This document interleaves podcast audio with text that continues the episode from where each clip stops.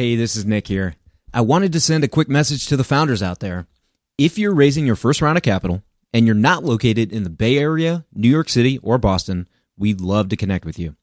Newstack leads deals for founders that don't fit the standard Silicon Valley profile and are located in undercapitalized areas. If that describes you, or if you know a startup that fits that description, please send us an email. It's team at newstack.vc. Now, here's a word from our partners. This episode of TFR is brought to you by Pacific Western Bank. Pacific Western is the leading provider of venture debt and banking services to startups, growth stage companies, and their investors. Go to pacwest.com to learn more. Welcome to the podcast about investing in startups, where existing investors can learn how to get the best deal possible. And those that have never before invested in startups can learn the keys to success from the venture experts. Your host is Nick Moran, and this is The Full Ratchet. Welcome back to TFR for the first episode of 2018. We're kicking off the year in a big way as we feature Eric Ries, author of The Lean Startup in the Startup Way. If you're wondering where buzzwords like MVP, split tests, and pivots were popularized, look no further than today's guest. Eric has had a breadth of experience working as a founder, VC at Kleiner Perkins, and consultant helping both startups and large corporates. Today, he weighs in on how his principles can be applied effectively in big business. In this episode, we discuss Eric's backstory, his response to Peter Thiel's disparaging comments about his methodology, the key concepts of the lean startup, why he wrote his new book, The Startup Way, if it works better for existing large organizations or those growth companies establishing culture and process. The biggest problems that Eric sees within corporations. How a lean innovation philosophy can work in organizations with principles that often run counter to it. Eric walks through an example where he applied his approach. He gives his response to Mark Suster's comments that organizations cannot innovate behind the moat.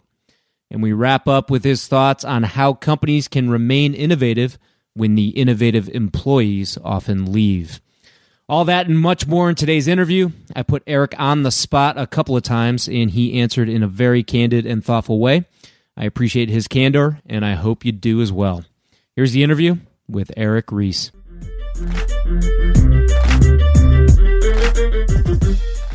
Eric Ries is an entrepreneur and author of the New York Times bestseller, The Lean Startup. He's the creator of the Lean Startup methodology, which has become a global movement practiced by individuals and companies around the world. Eric has advised on strategy for startups, venture capital firms, and large companies, including GE. He served as an EIR at Harvard Business School, IDEO, and Pivotal. And Eric is the founder and CEO of the Long Term Stock Exchange. It's Eric's lean startup methodology that underpins his latest book on innovation, The Startup Way. And he's here today to talk more about it. Eric, thanks so much for joining us. Hey, it's my pleasure. Thanks for having me. So, walk us through the backstory. How did you first get involved in tech and, and startups? Well, uh, you know, it's some ways a very cliche story. I I was one of those kids who grew up programming computers in my parents' basement. Uh, you know, when I one of the greatest days of my childhood when I found out you could get paid for programming. I just thought it's something you did, you know, for fun. and uh, you know, I was going to be a programmer my whole career. That was that was definitely my plan. I uh, I got a computer science degree. I just I really love technology and software. But I happened to be in college during the dot com bubble, and so I got swept up into dot com mania. And if you've seen the movie The Social Network, I had the first half of the movie experience where you know my friends and I create an amazing uh, company from scratch in our dorm room and, and the whole thing. But when the dot com bubble burst, uh, you know our company was no Facebook, so so we didn't have the experience of making a lot of money and suing each other and all that stuff. Bummer. But that, that was my entree into the startup tech world, and and once once I tried it, I was I was hooked. Awesome. So, how much before writing uh, the Lean Startup was uh, that experience? So that was a full ten years before the the Lean Startup was published. Um, I got to do a series of startups after that. I moved out to Silicon Valley and I was like, I'm going to apprentice myself to the best, you know, technologists and entrepreneurs I can find. And I did uh, the absolutely classic venture backed startup thing where we joined a company that was going to spend five years and $50 million in stealth R&D. We had something like 200 employees before uh, customers ever saw the product. Big global launch, you know, uh, followed by this massive hockey stick that was supposed to materialize, and of course, you know, didn't. So I was just an engineer on that team, and I thought, you know, my job was to make sure the technology was highly scalable in anticipation of the customer demand that we were going to have. And of course, we didn't really have any scalability problems, but not because my engineering was so great, because we didn't have any customers. And it was like, it was a weird experience because, like, wow, this is basically the same kinds of mistakes that I made in my dorm room, but at a way higher price tag. You know, this is like two orders of magnitude more expensive. Wow. And I was just like, there's got to be a better way. And that, that kind of set me on this path of that ultimately led to, to writing the Lean Startup in 2011 of trying to say, hey, there, there, there's got to be a better way. So were you were you a student of uh, you know lean methodology? Were you studying Toyota production system? Um, Nothing curious. like that. No, no, no yeah, no. I, I, encountered lean manufacturing very late in my career. Um, I I had done a bunch of these startups, and I was always the one inside each of these companies advocating for faster iteration, agile development, extreme programming, um, uh, getting customers involved more more directly. Uh, in a company I founded called IMVU, you know, I was the one who brought uh, split testing, A/B testing into the company, and just to give you a sense of how much the world has changed. When I was trying to convince my team to use A/B testing, they're like, "Why are we going to use some direct marketing technique? What does that have to do with product development?" And it wasn't like it wasn't like today where you just go grab a, an A/B testing, you know, service off the shelf. I had to write my own A/B testing libraries because there weren't any. Wow, it's just a very different world than it has been in just a few years. So so I always had this intuition that there was this better way to work. And you know, I was lucky to have Steve Blank as an advisor and investor in, in some of these companies. Uh, you know, he had this theory called customer development that was about uh, how to get to understand what customers really want before it's too late. And uh, you know, kind of putting some of his ideas together with some of these others, I was able to have success in my career. But I had a problem. I couldn't explain to anybody why it worked it drove everybody crazy because I would say, look, you know, especially as, as IMVU started to grow, you know, I was in charge of hiring all our engineers and I would hire someone who was far more experienced in the industry than me. And they'd show up and say, listen, kid, this isn't how it's done. You got to build a product requirements document, technical requirements document. We got to do this thing and that thing. And I'd have to say, listen, with all due respect, you work for me. So why don't we try it my way first? And then if that doesn't work, then we can talk about something different. And what was so interesting was we could see the evidence with our own eyes. Like our team was much more productive. We were able to get product out much faster. We had much better customer feedback. We could do what we would now call a pivot, change in strategy without a change in vision uh, to get closer to that ideal. So we were having all this success, but then even the people who liked it were kind of like, but why? I don't understand why it works. It's like we were defying the laws of engineering as they had been taught. And so I was hunting around for ways to explain and describe this concept to people. And that's when I discovered lean manufacturing. And I was like, aha, finally, here's a conceptual vocabulary that with some tweaks can be used uh, to make sense of my experience. Awesome. Awesome. Well, you know, I, I don't want to put you on the spot here, but Steve was on the program about three, maybe a little, three years ago, maybe a little longer than that. And uh, sure. Steve mentioned that he mentioned Peter Thiel's famous comments where he sort of decried the MVP and the lean startup approach. Sure. Um, and Steve thought, you know, Peter was entirely wrong, but I'd love to hear your response uh, to Mr. Thiel's comments. Oh, sure. I mean, I actually think that Peter gets a lot of mileage out of attacking the straw man of the lean startup. So I don't actually think that he's wrong so much as he's always trying to prove a point. You gotta you gotta understand Peter is a multi-dimensional chess player. You know, like he, he's up. He's always up to something. He's yep. you know. Yep. For those of us who study political philosophy, he you know he's a devotee of Leo Strauss. So there's the the uh, what do you call it? The esoteric and the um, exoteric interpretation of what someone says. So I think I've I've had the conversation with him directly about this. So it's not like he's ill informed. I think that if you look at the specific recommendations that he makes about how to build a company, I don't really have any disagreement. You know, he praises Facebook for creating an early version of the product that could attack and dominate a small market. He doesn't think it should be called a minimum viable product. It should be called he has a different terminology that he prefers. But if you look at that those of us in the startup movement will say, hey, that's that's pretty much what we would recommend. So we don't have a disagreement there.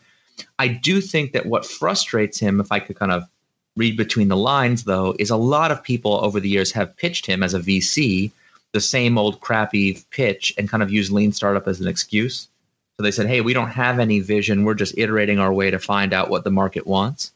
And and I, I hear that criticism so often that that after being asked this question a number of times, I went back and I was like, you know what? I'm going to look, I'm going to reopen the lean startup. And I want to see on what page did I address this misconception? Because I was like, boy, is it my fault that I didn't do a good job making this clear? And it's literally on page nine in the introduction where it says, look, this is not about replacing vision with experimentation. It's not about just asking customers what they want.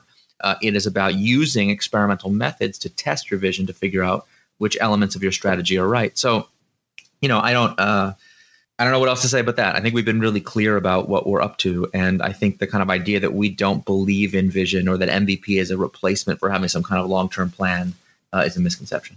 Love it. So, so for those of us that maybe read the Lean Startup some time ago, or maybe some listeners that are are newer to tech, um, can you give us a quick refresher on key concepts? Sure. So the basic idea of the Lean Startup is whatever's in our business plan, whatever we think is going to happen with a startup, we don't know. Like the defining characteristic of a startup, of entrepreneurship, is the extreme uncertainty we face about the future. So it's not to say that we shouldn't have a plan or that we uh, don't believe in having a vision, as I was just talking about. In fact, I feel like I'm the last person in startup land that's pro business plan. I think business plans are excellent, but not the fiction writing part of them where we speak in grandiose language in Word the Excel part of the business plan and what's valuable. So we have these predictions about how customers will behave in the future. And the theory of lean startup says, hey, those are hypotheses in the scientific sense. Those are predictions about what's going to happen. Let's treat them like we would treat a scientific hypothesis. Let's, as quickly and inexpensively as possible, experiment to discover which of those hypotheses are true and which ones are false. Uh, we call those experiments minimum viable products or MVPs because this is not about it's not about market research or some kind of theoretical or academic science. We say that everything a startup does is an experiment, whether you admit it or not. And once you adopt that experimental framework, you can discover true startup efficiency, which is not how do I achieve the specification with minimum effort, but rather uh, how do I learn what I need to learn at minimum cost so we can uh, do things that are much less expensive than a full blown product in order to discover what customers actually want, how they'll re- how they will really behave in the real world. We call that process of continuous iteration the build, measure, learn feedback loop, and that's a whole. Uh, for those who, who know theory of constraints or maneuver warfare or lean manufacturing, uh, there's all this kind of ideas around cycle time and, and the heuristics we use to drive that cycle time down without sacrificing the inherent quality of the product itself. And last, if we discover that some aspect of our strategy is flawed, instead of persevering the plane straight into the ground, we should pivot to a better one, but without abandoning the vision. So I think that's what makes entrepreneurship so hard is you have to be willing to be very flexible about certain things, but be really rigidly committed to other things and discovering which is which. That's really to me the essence of the entrepreneurial mindset. So we talked a, a, little bit about the lean methodology, and uh, clearly you've written one of the most important books for founders. So, so why'd you write the Startup Way? So I can remember when Lean Startup was very controversial, and people thought it was basically crazy. And then during the initial kind of hockey stick of interest in Lean Startup, I can remember all the questions I would get about different applications. Okay, how does it apply in consumer internet, enterprise software? How does it apply in a physical product? How does it, you know, just how does it apply in consumer electronics? How does it apply in healthcare or food or you know, just that was the time when I was literally in line at one of my favorite food trucks in San Francisco, and the guys behind the the counter are like, "Hey, are you the lean startup guy?" And they're explaining to me how they use this food truck to, you know, do an MVP of a restaurant, and and you know, it's just like wow. an incredible expansion of ideas into new domains. It was very exciting. And then I kind of remember when like those questions ceased being really interesting and provocative and sort of by by rote. You know, be asked the same question over and over again and be like, well, how does it apply in food? And I'd be like, well, let me tell you how it applies in food. How does it apply in a hospital? And I was like, oh, at a certain stage, hey, maybe the best way to get this information out would not be like to answer people's questions one company at a time, but to, you know, use some kind of one to many transmission technology like a book. You know, it's like, whoa, hey, that's a good idea. So it took me a lot, I was a little slow on the uptake that time. And a similar thing started to happen to me over the last five years. I have been, you know, as soon as Lean Startup was published, it was this rocket ship that that just drove all this interest in C-suites around the country, around the world, in adopting these these methods in all different kinds of companies. First of all, many of the early adopters of Lean Startup, them, their companies got big. So, you know, you think about like a Dropbox or a Twilio. When I first met them, they're just a few founders in a garage. Now those are huge companies. And so many of those founders were really interested in trying to figure out how do they maintain that startup DNA and that innovation culture as they scale. And that became kind of an interesting set of conversations. And at the same time, a number of uh, business executives, you know, CEOs of public companies, uh, cabinet secretaries in the government, just a lot of high, you know, large organizations were asking me to come in to say, hey, how do we recapture that startup DNA that's been lost, or the ways that we can be more innovative? And the first couple times I did those like transformational projects, they were really interesting. So I built this program called FastWorks with GE. Uh, we did this big program at Intuit. Um, I was, you know, tangentially involved, but a number of lean startup uh, allies built uh, the United States Digital Service and 18F inside the federal government. So I kind of was seeing these different patterns. And then as word got out of the success of those transformations, as well as more and more of the startups started to grow larger, I was being asked more and more often to answer these questions about how do the mechanics work at scale and I had that same kind of insight was like, hey, wait a minute, maybe this is not the best done like one company at a time, but but through some kind of one to many vehicle, and that that's ultimately what led to the startup way. Who would you say is the the audience for the startup way? Is it different than it was for the lean startup? It's confusing. Uh, you know, ever since the lean startup was published, my audience has always been divided between folks who you would recognize as like scrappy entrepreneurs, you know, who kind of look the part, and then these more corporate innovation people, and it's always been that split audience. And so the startup way is no different. I think it has um, it has been well received both by you know Fortune 500 CEOs and also by founders, uh, because many of the examples in the book like are intentionally chosen from bureaucratic organizations that probably skews a little more corporate than uh, than the lean startup did. But actually, my true mission and passion with this is not so much to transform companies that are already bureaucratic, although I, am happy to help when called upon. I really think the most important thing is for us as an ecosystem to influence the next generation of entrepreneurs so that they won't build those their next companies the new companies that are coming up should not be built to this old 20th century bureaucratic template. Like we can do better. There's a better blueprint available. And if we start those companies right with the right blueprint from the start, we won't have to do a corporate transformation. They'll be built for continuous transformation from the beginning. Yeah, so that's a, an interesting distinction there. I mean, is this something that you think can be applied as a transformative tool, uh, you know, for large corporations with a set culture, or do you think it it really has application for uh, earlier stage companies that are sort of trying to establish that that culture. Yeah.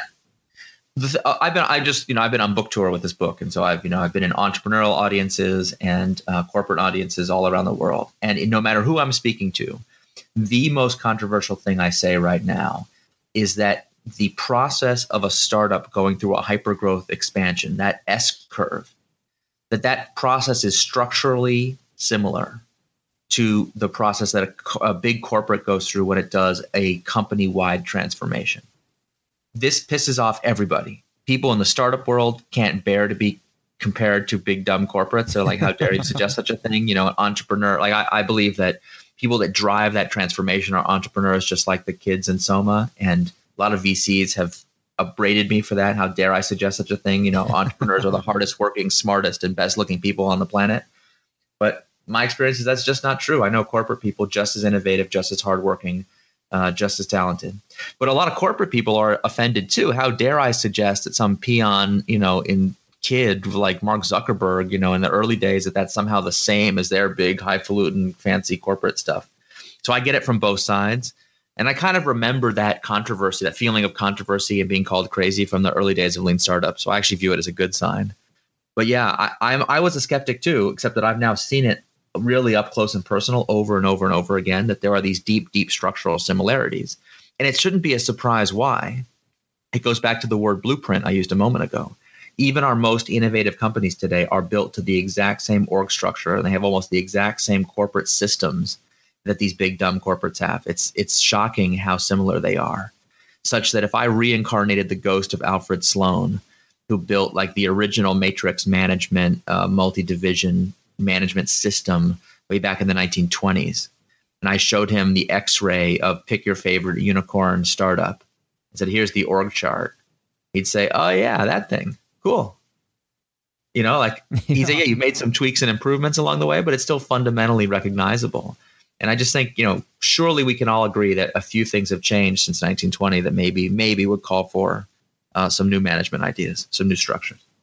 Couldn't agree more. So, in part one of the book, you're talking a lot about sort of today's modern company. Yeah. Um, what, in your estimation, is the biggest problem with uh, today's corporations? So, today's companies are built from the ground up for predictability and low variance situations that everything's about making and beating the forecast, which is fine. People view that as some kind of criticism or, or something bad, but no, that's good. Uh, that's why our global supply chains work at all. Most of business is highly repeatable, so it makes sense to be able to model it and forecast it. I have no objection to that. But where do accurate forecasts come from? My claim is that an accurate forecast is always an extrapolation from a long and stable operating history. And anytime we don't have one of those elements, our forecasting ability goes down. So if the world changes around us and the world gets more unstable, it gets harder to forecast. But often we're the source of instability ourselves because we're building a new product and we don't know what it's going to work or you know like we're entering a new market and we're not sure how it's going to work out. So anytime we have that uncertainty about what's going to work in the future, we can't make an accurate forecast and all of a sudden we can't hold people accountable anymore because the fundamental like operating mechanism of our companies today is you make a forecast and beat it. That's how the stock price works, that's how promotions work, that's how incentive pay works. So we ask our internal entrepreneurs to make forecasts and beat them. But all of us in the venture world know at a seed stage startup, forecasting is a joke. Okay. The reason yeah. startups make forecasts at seed stage is because some VC made them do it. And so the night before the meeting, when they were fundraising, they made a spreadsheet because they had to make a spreadsheet, and that's what it is, you know. And it's it's, it's not it's worth not even worth the paper it's printed on. But and and, and today modern VCs have really figured this out. Like in the old days, VCs would sometimes try to use those business plan forecasts as tools of accountability. Like I remember one of my early startups, I uh, had an investor once who said, "Hey, it's six months since your investment, and your plan said you would have X number of customers. How come you don't?" And I was like, oh my God, you believed that forecast? like, you understand, I just made that up the night before, you know, like the best I could because you asked me to make a spreadsheet. like, I didn't, I was like, eh, you weren't serious, right? Well, most VCs today, I think, have gotten smart about this to understand that, you know, whatever, a, whatever an entrepreneur promises you by, by way of forecasting is at best a loose approximation.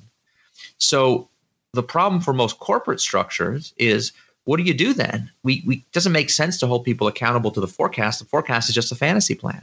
But that doesn't mean we shouldn't have any accountability. When whenever you have a corporate project with no accountability, it becomes like a tumor. And everyone knows these like, you know, corporate IT projects that just spin out of control waterfall style and they consume infinite budget and time and they just never ship. Like you don't want to do that. So like I would say that the fundamental defect of our contemporary corporate structure is we don't have a rigorous methodology for holding people accountable under conditions of extreme uncertainty. So this is an, an interesting point because you know I don't think we're going to sort of change the uh, modus operandi for corporations overnight in in nope. forecasting, right? Um, nope. You've also said that you know the way to stay on top uh, can be traced to two things: treating employees like customers and treating the business units like startups. Um, yeah. This also seems to run counter to a lot of common sort of capitalist mentality where there's a focus on margins, incremental product yep. development, creating yep. value for shareholders, and, and not necessarily employees. Um, yeah. So, you know, are you suggesting a significant cultural and organizational shift, um, a strategic change? And if so, how is that possible to achieve?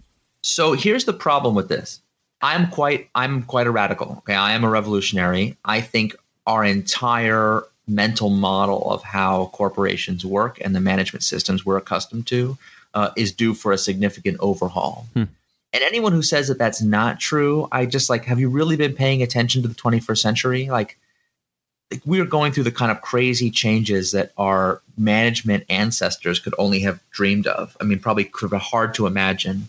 And I think those of us who've been paying attention can all agree that we have already lived through the calmest years of the 21st century, right? So the future is going to be even more crazy than now. And as crazy as now feels, it's going to seem like the good old days pretty soon. yeah. When people hear that, they sometimes are like, oh, one of these Silicon Valley assholes who's just going to tell you everything's wrong and I'm smarter than you and blah, blah, blah. And they're not going to have, it's just going to be some manifesto for change and there's no details. There's no, so like, here's the crazy thing the kind of revolutionary change I'm talking about is totally achievable, and I've seen it with my own eyes. So, of course, if you read the book, I tell story after story after story of everyday normal people that are not Silicon Valley magic wizards or anything like that. They're just regular people given the opportunity to work in a new way and being absolutely supercharged by the experience. And I'm not just talking about one project, you know, here and there. I mean, at GE Fastworks, we've trained something like 70,000 people uh, in it. So, like, these are significant transformational uh, efforts. And the problem is they work so well that when I describe them to most managers, it sounds a little bit like magic. And I'm not promising overnight nirvana. Like the GE Fastworks program took several years to get going, and it's still, frankly, in its early days because although 70,000 people sounds like a lot, 300,000 people work at GE. So, you know, we're still in the early days of it. Uh, so, what I would say is if you read the startup way, it is explicitly not a manifesto. Can we just agree that we have too, too many manifestos? The like broad uh, a prescription about how to experiment with these methods. And um, it's broken down into like distinct phases of kind of how to get started how to start small how to make sure we scale fast. And it's full of um, really detailed uh, uh, just explanations of how i've seen the negotiation happen between the information office and the other functional gatekeepers of the corporation. So like next time you read one of these business manifestos, be like, okay, that sounds great, but like, how exactly do I get finance to implement this? Okay, what about legal? What about IT? What about HR? What about marketing? What about supply chain? What about, what about, what about? Got all those details uh, in, in the book. So I think what I would say to people who are skeptical that this is possible is you got to try it. This is an experimental scientific theory. You got to try it yourself. And luckily, innovation is relatively cheap. So you can try it relatively quickly and easily if you want to. Uh, so, kind of what's what's our excuse for inaction? You know, we we can do it. We have the tools now. Let's go. Yeah, I liked one of your comments was related to uh, how if you ask a lot of CEOs who's responsible for innovation, he says we all are. Uh, I know. Can you believe that? but if you ask them, you know, who's responsible for finance or for product development or for HR, it's clearly not everybody. It was like uh, everyone's in charge of finance, so we don't need a financial function and we don't need a CFO. But also, like, can you imagine? We're like, oh, you know what? To foster more finance thinking in the organization, we're going to create a finance lab. Uh, we're going to build this cool building that's like all accounting-y, and we're going to put it in, you know, in whatever city, you know, like the, the equivalent of Silicon Valley, and we're going to like have cool accounting stuff happen there, and like we will, I will basically delegate the finance to the finance lab. And just like that's just it sounds so ridiculously stupid. And yet that's how we talk about innovation in corporate settings. We have an innovation lab and innovation is everybody's responsibility. Or even for companies that have a chief innovation officer they have no operational responsibilities. They just ride around on a segway and think great thoughts. Yeah like, right. no this is ridiculous. I call it the missing function in our corporate structure it's as dumb as if we were missing finance or marketing or IT or HR. We need a function. I think we should just call it entrepreneurship. And we should get as good at entrepreneurship as we are at supply chain management today.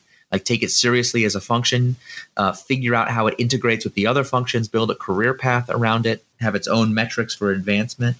And what's super cool about it and this kind of gets towards towards the end of the book not you know spoiler alert this is what the book is driving towards. It enables what i call the unified theory of entrepreneurship that today corporations do a number of different things. I think i have a list of nine of them in the book that happen in different parts of the org chart today that are managed completely separately that i think are actually the same. So if you're building a new product from scratch that's considered product development. But if we're buying a seed stage startup that's considered corp dev. Mm-hmm. you know, and the way you know these are the same thing is as if you ever sat in the meeting where corp dev has to hand off the thing you just bought to product development. I have. Product development sitting there like, what? You paid eight hundred million dollars for what? And corp dev's like, good luck. You know, like, yeah, you're going to make all these great revenue growth and productivity things. Like, see you later.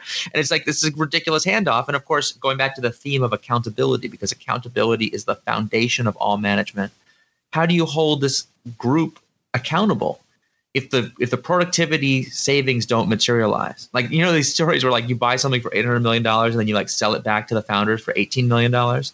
Okay, so we lost seven hundred million dollars. Whose fault is it? Well, Corp Dev says product development didn't do a good job commercializing it. Right. And product development says corp dev bought a lemon. What were we supposed to do? And we just do that over and over and over again. It's even more ridiculous because a lot of the time the company is that you're buying is founded by an ex-employee. So why are we calling that a corp dev victory instead of an HR failure? Yeah. The person had the idea when they were working for you in the first place, but they couldn't implement it within your corporate walls. Why is that good? So anyway, I think we should treat all three of those problems the product development problem, the HR problem, and the corp dev problem. I should those should be managed centrally under a single organization. We should call that functional uh, location on the org chart entrepreneurship. I like it. I've actually so I've spent five to six years in corp dev and about three years in product development, and uh, I I feel your pain on this one. It's uh, you've seen it from both sides, right? Oh God, and it's uh, when you're in the organization. I mean just i mean every organization is different right but an approach towards in- innovation i mean it, it, just it can be a stifling atmosphere right to yeah. to try and move the needle and get things done and be agile is just almost completely counter to sort of the the way a lot of these these large companies work totally and you know what i have to give credit to alexander osterwalder who recently wrote a terrific article saying that this has to be a board level and an investor level concern in private and public companies. And I just thought that's so right on. Like we we just allow companies to spend M&A dollars in a totally undisciplined way and have these make these kinds of mistakes with basically no accountability when we know there's a better way. And so, you know, for a company to be as equally rigorous in its M&A activity as it is in its new product development, that's got to be a board concern. Couldn't agree more. If memory serves, he's the uh, the originator of the business model canvas. Is that right? Yes, yes, that's the very same. Got it. At this point, if you're a VC, you've heard of Carta. You've probably even accepted securities from a portfolio company on the platform. It feels like every new company is using Carta, and there's already 16,000 VC backed companies on the platform. They also offer tools and services for VCs like fund administration. Carta has an army of fund accountants delivering high quality service and dedicated teams of engineers, constantly improving the functionality of their user friendly investor platform with in app quarterly reporting, real time fund metrics, LP portals, and more. It's also easy to switch from an existing fund administrator or to augment your in house team with their service. Learn more about their services at carta.com forward slash investors. And this episode of TFR is brought to you by Pacific Western Bank. Pacific Western specializes in providing financial services to startups, growth stage companies, and their investors, helping to navigate financial obstacles by providing access to funds and expertise. Pacific Western's customized products and team of venture banking specialists provides a banking experience designed specifically with startups and VCs in mind. If you run a tech company or if you invest in tech companies, it's strongly advisable that you build a relationship with the folks at Pacific Western. Go to pacwest.com to learn more.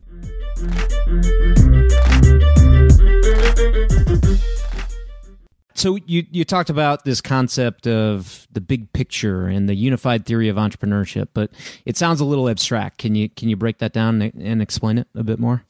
Sure. So where the rubber meets the road is like, what do you do with individual teams? So let me just tell you a story um, of one team. This team was building what's called a diesel reciprocating platform at GE. Now, when I first met this team, I was there at the invitation of the of chairman and CEO, and a number of the top executives asked me to come in and see if lean startup could be applicable to GE. And the chairman, uh, Jeff Immelt, at the time, said, "You know, chairman's prerogative. I get to pick the project, the pilot project." And to hell with no, no way is it going to be some software app thing for this guy from Silicon Valley. Let's pick something hard. Okay. Something industrial, something you know, real heavy metal. So they said it's to you're going to work on a diesel reciprocating platform. I said, "Hey, no problem, but I just have one question. What is a diesel reciprocating platform? I have no idea what you're talking about." and you know, they looked at me like, "Oh boy, you know, Silicon Valley dude, right?" So they had to explain to me this is a diesel engine that's used in fracking and uh, mobile drilling, uh, marine electric, locomotive. Whereas I used to kind of have a little mnemonic for myself, like, okay, uh, you know, on land, on by sea, on a boat, on a plane, by train, wherever you need an engine. This is called the Series X engine. Is there? and uh, they asked me to do a workshop at GE's legendary Crotonville facility as part of a pilot program. So I showed up there. Beautiful business school style classroom. If you've never been, Crotonville is an amazing place with deep, rich history. And in the room is me at the front of the room. In the first row, we have three people from the Series X team who've been summoned up from Texas to this meeting. And in the back of the room, we have 25 corporate vice presidents, you know, there just to observe. So it's not like the greatest setup for a workshop in history. These poor guys from Texas, you know, have to be here with me at this, this workshop. Uh, and, and so we started out by, I asked the team, could you please present the currently approved business case for the Series X engine to get us all on the same page. And they said, sure, no problem. And they started to explain here are the five use cases that, you know, stationary drilling, here's mobile electric, you know, all the different use cases. They showed the, the business plan. This was going to, the company was planning to invest something like $300 million over the course of five years to develop this brand new technology, global launch. And then they showed a slide that I'll never forget as long as I live. It is revenue forecast by year for the Series X engine for the next, I think it was 25 years. There it is. There's a bar chart. And this is the funny part. First of all, the first five bars are blank. They've included the bars on the chart, but there's no bar there. It's just five blank spaces for the five years of stealth R&D, followed by a escalating series of bars that have the typical hockey stick shape, the beautiful hockey stick shape of all fantasy plans. And I remember thinking to myself, well, I don't know what a diesel reciprocating platform is, but I know this shape very well. You know, I have made this slide many times. Like step into my office, my friends. Hockey sticks and Jakers, love them. Yeah, this is this is Silicon Valley's like third leading export after hype and buzzwords. so you know now we're talking. And I said, hey, everybody in the room, raise your hand if you believe this forecast. And I'm not making this up. Every person in the room raised their hand. Wow. And they were a little bit miffed. They were like, hey, kid, I don't think you understand. The brightest minds of the GE Corporation have vetted this forecast. And this is the basis of our $300 million investment. And how dare you suggest? And I'm like, hold on, hold on. I'm so sorry. No offense intended. But can I just get a quick reality check? No, really. Which of you honestly believes that in the year 2035, we're going to make exactly, you know, whatever it was, $4.8 billion in revenue? They're like, well, when you put it that way, and all the hands start to go down. Right? Like, well, okay, exactly that much, and okay, and it's just like, come on, we don't know. The only certainty with forecasts is that they're not accurate. Yeah, like come on, and like this is in the energy business. You can't even forecast the price of natural gas versus diesel like one year out. You're going to tell me what the utilization rate of this is going to be in you know in the developing world in 2035? Like, come on. So can we have an honest conversation about what we know versus what we believe, we hope. What are our hypotheses? And of course, the team was spending most of its time and energy focusing on the technical, what we call leap of faith assumptions. How do we get the efficiency to be right? How do we figure out uh, all these like very hard technical problems in material science, in uh, in engine construction, in supply chain, and and of course buried in Appendix B, you know, sub bullet six, you know, footnote seven in the business plan is like, oh, and by the way, we have to build a new distribution network from scratch to go up against an entrenched competitor who has excellent service and support. and you're like, you know, I felt a little bit like Monty Python, like, you already got one of those? right? Like, it's like, we're going to go get the Holy Grail. Like, oh, I already got one. Like, is it, is it lying around? You just you got to hear, or you have to build this new thing from scratch. And of course, they're like, no, no, we're going to build a new one from scratch. It's like, well, when are we going to do that? Obviously after the product is done. Oh, great. Like, okay, okay, okay. So if it turns out that one of our leap of faith assumptions about what customers want is wrong, when do we want to find that out? Do we want to find that out now or in five years? So we start to have a real conversation about what would the minimum viable product look like for the Series X engine. And a running joke through all my years at GE was listen, kid, nobody wants to buy a minimum viable engine. You know, these things explode. like, okay, yeah, I got it, got it. You don't want to fly in an airplane. They say pilot comes on, congratulations, we're testing a minimum viable engine today, right? No, of course not. We're not going to cut corners in quality, safety, and compliance. What we're going to do is think about how do we make the customer requirements easier so that we can solve the engineering problem sooner. I hate the word requirements in product development because seriously, the laws of physics are required. Everything else is optional. Mm-hmm, mm-hmm. So we have hypotheses. So anyway, we're having the conversation with the engineers, and, and we tried and we figured out, okay, if we, we were willing to focus on just one of the use cases, maybe we could get the product to market, you know, in two years instead of five years, because you know, making this thing work on a boat is really different than making it work in a you know stationary drilling environment. And then we started to talk about, okay, if we were willing to skip some of the supply chain issues, if we said, look, I don't need to create like ten thousand engines, just give me one engine, a prototype that I that's like that works and that is safe and has been has compliance, but doesn't have a full supply chain behind it. You know, how long would that take? Oh, maybe more like a year. And then one of the engineers said something I'll never forget. He said, "Well, you know, if you're willing to pick this specific use case, we already have an engine that's kind of similar, and we could kind of modify it to have the performance characteristics of the Series X." And I'm like, "Ooh, how long is that going to take?" And they're like, "Oh, you know, maybe three months." They're like, "Okay, maybe six months." And I'm like, "Hey, uh, corporate vice presidents in the back of the room." Any of you have a customer that might want to buy this engine? And one of the VPs is like, as a matter of fact, I know just who we could sell it to. And I'm like, okay, sweet. Here we go. Minimum viable product in six months instead of 60 months, a full order of magnitude improvement in cycle time. This is going to be a home run. I was like celebrating prematurely until one of the officers in the back of the room said, Hold on, I have a question. What the bleep is the point of selling only one engine. Right, like a second ago, we were talking about making billions of dollars, and now what's our profit going to be on one engine? Like a thousand dollars? And of course, one of the helpful engineers is like, "Oh no, no, sir, uh, we're actually going to lose money on the first sale because we have to sell it at the Series X price." And he's like, "Ah, oh, you're going to lose money? Like, what are you talking about?" It's just like he couldn't take it anymore, and I had to be like, "Listen, sir, you're totally right." But to answer your question, if we already know that the plan is going to work, then this whole thing is a waste of time. There's no point in doing it. We don't need to learn anything.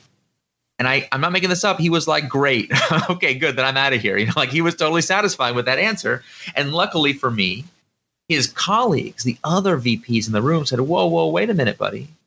Didn't we just say a minute ago that we're not sure about this forecast and we don't know what's going to happen in the future. And they started to have a conversation amongst themselves about their leap of faith assumptions and what kind of experiments are needed. And then they were off to the races. And I worked with that team as a coach. They were the first pilot program of hundreds and then thousands. Um, and what I what I think startup and VC people sometimes find hard to believe that team leader is a founder just like the guys here in San Francisco. And that team had just the kind of entrepreneurial energy and spirit uh, you see in Y Combinator or wherever. They just, you know, they work in a corporate setting. So I, I, tell you that story. That's kind of like the whole story, the whole theory in microcosm. Like that's how we got started with one project, reconceiving it as a startup rather than as a corporate committee, and changing the structures around that company, around that one team, how they were funded, how we held them accountable, the metrics we used. We created a board for them to report to. Uh, you know, it's like using a lot of the, the management systems we've pioneered in the startup movement, bringing them into a corporate environment. Love it. So this kind of relates to uh, a point that Mark Suster made when he was on the program, um, where he stated that it's it's nearly impossible to innovate behind the moat uh, meaning that large corporations should invest in venture and startups that are on the outside. Yeah, right, of course. Because it's you know it's too hard to disrupt from the inside. Uh, you yep. know, you cannibalize your your existing P and L. So, yep. how yep. would you respond to to Mark's comments? Well, Mark and I have had this conversation too, and, and I, I respect I respect his point of view, but I respectfully disagree. And and I don't think that he's coming from a bad place. Uh, if you'd asked me that same question 10 years ago, I would have answered it in the exact same way he answers it today. So I just think he hasn't had the chance to see what I've seen. Um, and look, and the business theory, dominant business theories say that you can't you can't do this. The innovator's dilemma makes it impossible to do this behind the moat. But uh, I've seen it up close. It just it's just a fact. It can be done, but it requires a real change in how you do team construction. So in the book, I try to outline a series of practices that we in the startup movement universally practice, but we never talk about, you know? Like we don't talk about it as a management system. We just pretend that uh, startups are just loosey goosey and do whatever you want. The founder can do whatever, but like that's not true. We have very specific uh, approach that we do to like how teams are funded. So like, can you imagine if a VC inv- made a, a million dollar seed investment in a company, and then a few months later said, "Oh, you know what? We're having a bad quarter. Can I have some of the money back?" Like that no. VC would be out of business instantly, right? Like that would be a death sentence. Doesn't it would happen. never, never happen, right? But that's that's a very spe- like the fact that that never happens tells you something about a management system. We consistently do what we call metered funding versus the entitlement funding of corporate setups. Every startup has a board. I don't care how wacky it is. So we always have a board structure. I sat in so many startup board meetings, like many, many startup board meetings. There's a lot of differences in terms of, you know, specifically how we run the company and the culture and the whatever, but like the topics of conversation are basically the same. The kinds of metrics that we look at are, are like they're not the exact same metrics, but there's the same kind of metrics. Our beliefs about that small teams can beat big teams, right? Like that's like one of our most universal and cherished beliefs. You know, our, our faith in meritocracy, although we often fall short of the ideal, we have these universal beliefs and practices. So if we're willing at great expense and tremendous political difficulty, but if we're willing to replicate those same beliefs in a corporate setting, you can innovate behind the moat. You don't only have to invest uh, in venture. And here's what's really funny to me when our companies, our Silicon Valley companies grow up, they forget these same lessons. So, like when you're in Y Combinator, everybody knows that small teams beat big teams. But then you'd see all these giant tech companies throw big teams at problems. It's like they forgot the fundamental lesson of Y Combinator. And in fact, I was talking to a YC grad whose company is like 500, 700 people, I think now and he was recounting to me a very frustrating conversation he was having with one of his product managers where he had told them to go build a new product on their platform and take them into a new market segment high uncertainty you know visionary product and he's like listen you have my full support my full backing you know go nuts and they, that team went off and they were doing stuff and you know the founder was busy been running his core business so he's busy busy busy but he saw the project that project was like on the deck of funding you know he got regular updates from his product head of product about all the different things they were working on, and it was status green this whole time. Checks in with them like six months later. Hey, how's it going? Just walking by, see, you know, tell me about what you've learned from the products you've shipped, customers, you know, feedback you've gotten. And they're like, no, we haven't shipped anything yet. And he's like, what? Like, no, we're still working on the requirements document. The what? Like well we first had to make sure we had to get the brand sign off from the marketing team that this is going to be compatible with our brand architecture. He's like uh-huh. And then we had to go talk to the scalability engineering team and make sure that it was compatible with them. And we've just started working on the customer service response plan and the press release and we've got the qa team like ready to go. And he's like okay but have you built anything at all? I get you haven't shipped anything but have you actually built anything? They're like no no we're almost ready to start implementation founder was like, Are you bleeping kidding me? Like he was ready to take their head off. And he's like, Don't you realize that if we had adopted this way of working when we founded this company, we wouldn't be having this conversation right now because the company would be dead? And the poor product manager was like, No, I wasn't there. like, I didn't know that. You know, what are you talking about? And he's like, These are the rules, right? And the founder was like really mad. And I was having this, I was kind of coaching this founder. I said, Hold on, hold on, hold up I get that you're mad at this product manager, but whose fault is this really? If you had pitched this plan to Paul Graham when you were in Y Combinator, what would Paul have said? And he's like, oh man, if, if I had dared suggest such a thing, Paul would have humiliated me in front of the whole class. Come on, he would have taken my. And I was like, okay. And he's like, but you know, now that I'm thinking about it, I never would have gotten this far long before I pitched this to Paul, like I would have been embarrassed at the weekly dinners with my part, like you know, I, like long before it got to the point where Paul Graham is chewing me out in front of the whole class, like I would have realized that this was a bad idea. I'm like, okay. So all the things you just mentioned, the weekly dinner, the demo day, the fundraising, the mentors, the partners, Paul, like how much of that infrastructure have you provided to this product manager? He's like, oh, none. Right. So you're mad at him but you wouldn't have even been able to do this if you didn't have the massive support system of Silicon Valley behind you. So whose fault is it again? Who are we supposed to be mad at? And that guy, you know, they was like took the lesson to heart. They created a, an internal Y Combinator for their product managers and for their new products. They have a, a, quarterly demo day that they show. I mean, like they really like took it seriously. Wow. And they're way better they're and they're able to do stuff behind the moat that they previously weren't able to do. So I think even we in the in the startup movement have to have to kind of take this lesson to heart and realize that we have to maintain our beliefs even as we scale. Well, it gets it gets more and more difficult, right, as you grow. Um, and sometimes you lose the entre- you know the entrepreneurial minded folks and uh, you know the agile folks and those that yep, yep. kind of have this uh, you know more innovative mindset. So you know what would you say to those that claim that all the entrepreneurs and all the innovative folks leave the large corporations and those that stay are well, not right. the ones that are inclined to embrace your principles? I mean, look, that that is an empirical statement of fact about what happens today. But the idea that that's a law of nature rather than an indictment of our HR policies is ludicrous to me. Mm, mm. Like if pe- if the good people are quitting, why? It's not an intrinsic condition of the corporation. It's just that you have you don't have a way to put them to work in an environment where they are productive. You can't ask them to flex and become corporate drones. Like that's not right. But you know, you have to find some other way of putting them to work. And if you have the entrepreneurial function and what we call it the startup as an atomic unit of work, like there's certain problems in life where you're just like, gosh, a startup is the right corporate tool to use on this problem. If you have that method, I mean, Amazon is terrific at this, right? They have their two pizza teams, and when they want to try something new, like AWS or whatever, they just throw a two pizza team at it, and they and therefore there's a place for entrepreneurial style leaders to thrive and grow we can create that same management infrastructure in every company. I love it. I love it. I I founded my own disruptive product, but it was within an organization. It took me three years, and I had one executive that was championing the process, but everybody else was against it, and it was uh-huh. very, very difficult. And just to get the whole thing through, it had to be accretive on both top line and bottom line. So you know, it, it, couldn't really cannibalize the business. It was it was a challenge on many fronts, and ultimately it drove me out of the organization. So we had a lot of success with it, and it there you go. It was a banner success, but you know, ultimately I couldn't thrive within within the walls of that corporation, and it's it's unfortunate. I mean, I I definitely appreciate appreciate the vision here with the startup way. Yeah, look, I, I get that it's controversial, but I, I, I really believe we can do better.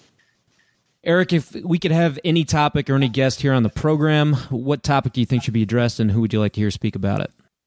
Ooh, that is a great question. Um, I think you know I don't know how much you've done on diversity and inclusion, but I feel like that is like the the topic uh, for us as an industry right now, and it's not just you know as a, a matter of moral necessity, which of course it is, um, but also because the size of our sector is being artificially constrained. There was an amazing new study that came out uh, the other day where they reported that America could have four times as many inventors uh, if we gave every child equal access to uh, the kind of networks and resources that the uh, future inventors have. So, like, wow. the size of the VC asset class and the size of the startup ecosystem is being artificially constrained by the exclusion of folks who need to be here. So, you know, I, I would I, I, think there's a, there's a, there's a number of amazing people, you know. Then there's there's kind of the Susan Fowlers of the world, or Freada Kapor Klein, or even Ellen Pao, um, who are pioneering uh, this. You know, in the in the VC world, you have Aileen Lee and and Ed Muraco, and you know, I, I, could go on and on. But I feel like if, if you have not spoken to those folks, if you haven't made that a, a topic of the, of the, program, I would really encourage you to do so. Eric, what uh, person in the startup community has influenced you most, and why? Well, it's hard to get out of the gravitational orbit of Steve Blank because he surely is is larger than life. Yeah. Um, and and I, I uh, am so grateful to him for taking a chance on me early in my career. He's amazing. And finally, just to wrap up here, Eric, what's the best way for listeners to connect with you? I'm very easy to connect with. Um, you can learn more about the new book at thestartupway.com. Um, my personal blog is called Startup Lessons Learned, and uh, we every year put on a, a, Lean Startup conference at leanstartup.co. So uh, between those uh, those tidbits, I, I, think you ought to be able to get a hold of me. Awesome. Well, for the past four years, I've been looking forward to to the day that I, I interview Eric Ries. So this has been a huge pleasure for me, and uh, I appreciate you doing it. Oh, it's really my pleasure. Thanks, and, and thanks for a really uh, really insightful interview.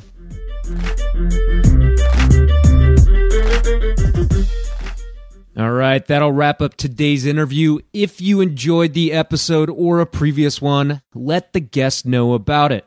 Share your thoughts on social or shoot them an email. Let them know what particularly resonated with you. I can't tell you how much I appreciate that some of the smartest folks in venture are willing to take the time and share their insights with us. If you feel the same, a compliment goes a long way. Okay, that's a wrap for today. Until next time, remember to over prepare, choose carefully, and invest confidently. Thanks so much for listening.